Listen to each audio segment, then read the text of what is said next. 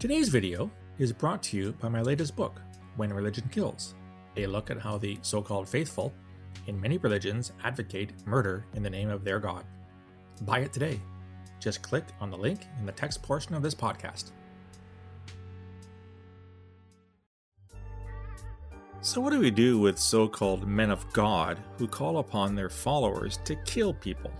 Hi, this is Phil Gurski, and you're listening to Quick Hits.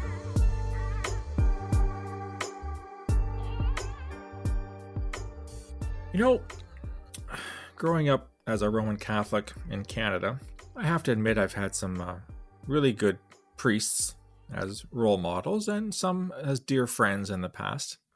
But I do recall one a young priest, I won't say his name, I won't say what parish he was in, who, when it was his turn to basically talk to the flock, if I can use that term, he'd be all fire and brimstone and critical, and this is wrong and that is wrong, and we're all doing things wrong, and the world's going to hell in a handbasket, yada, yada, yada, yada.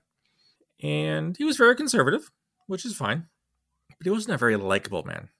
He was not the kind of man who talked about the love of God and love of Jesus and how we should all love each other. He was quite the opposite. What if I told you that in the past 48 hours, I've come across two stories in the media, one involving a person I'm actually quite familiar with, about preachers who've essentially called upon those who listen to them to kill people. Yeah, to kill people. These preachers happen to be imams, they're Muslim preachers one in Egypt and one in the in Canada of all places.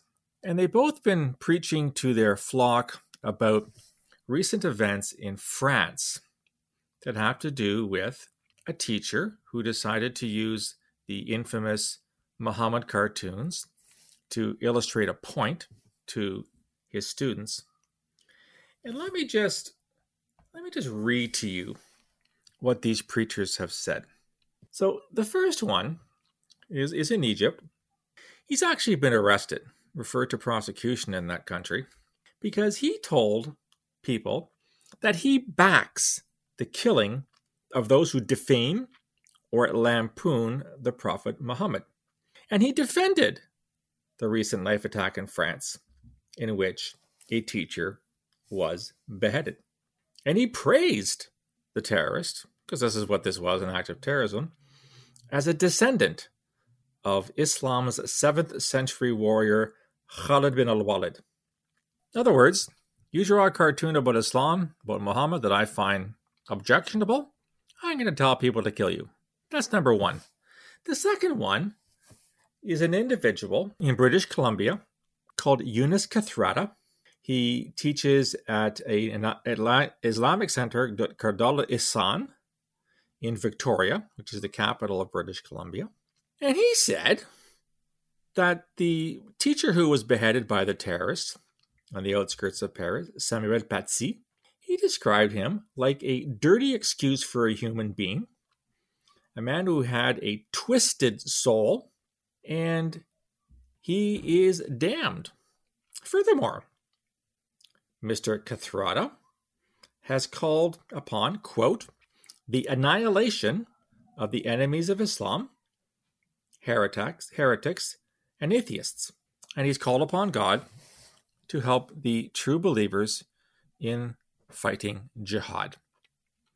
Yes, I know jihad is a complicated term in Islam, but what Mr. Kathrada is advocating has nothing to do with striving to become a real Muslim, a better Muslim which is what are the meanings of jihad? No, this is a call for violence. And I noted that earlier that Mr. Kathrada is somebody that I am aware of. He came across my radar when I worked uh, for CSIS a couple of years ago. I haven't worked for CSIS for five and a half years. So, what it tells me is that an individual who became known to us for what he was doing, which were threats to national security, doesn't seem to have changed one iota since my retirement, which kind of tells me maybe leopards don't change their spots. I'm going to get back to that theme in another Quick Hits podcast on de radicalization, by the way, so stay tuned for that one. Why am I talking about this right now? For the simple reason that Muslims legitimately complain that they are stereotyped, that a lot of people see Islam as a religion that advocates violence at its core, that all Muslims are terrorists. And in, in the words of the infamous Ann Coulter, not all Muslims are terrorists, but all terrorists are Muslim. And they certainly suffer high degrees of discrimination in Western societies, including here in Canada. And that is simply unacceptable under the Canadian uh, Charter of Rights and Freedoms and what Canada stands for. And I also want to stress that these preachers, imams, who advocate this level of violence are few and far between. I have met many imams in my time at CSIS and since my retirement. I think they are fine, excellent gentlemen who are very faithful, but are also good human beings. So, to emphasize, the vast, vast majority, vast, vast, vast, vast majority of imams, Muslim preachers, do not advocate violence. So, what do they do with the few that do? Well, Egypt has arrested this guy. They're going to try to figure out if they can lay charges against him. So kudos to Egypt. Not quite the thing I would have expected from Egypt. What about this guy out in Victoria? Is he still preaching at this Dar al Ihsan Center in Victoria? Has he been asked to step down? Have Muslims on the, assuming there's a, some kind of Muslim council, have they taken him to task? Have they told him to shut his pie hole? Have they removed his ability to preach to other people? I don't know. I, I sincerely hope so, because it seems quite clear to me that anyone who calls the victim of a beheading, a dirty piece of humanity who deserved to die, does not deserve to have the opportunity to preach to Canadian Muslims. Maybe this has all been done. Maybe I'm a little bit behind the times. The article that I read stems from a couple of days ago, and maybe a lot's happened since this article was published. Although it was published in French in Canada, so I don't know how many Muslims on the West Coast speak French. But for those who are listening to my podcast, if you happen to be Muslim, you happen to be uh, work for a mosque, either as an imam or on a board of directors, please ensure that Mr. Kathrada has no more opportunity to preach his version of hate and his version of violence to the followers of the mosque on Vancouver Island. This is completely unacceptable, not just under Canadian law, under any law. Men of the cloth, to use a generic term, should not be advocating the fold to go out and kill people.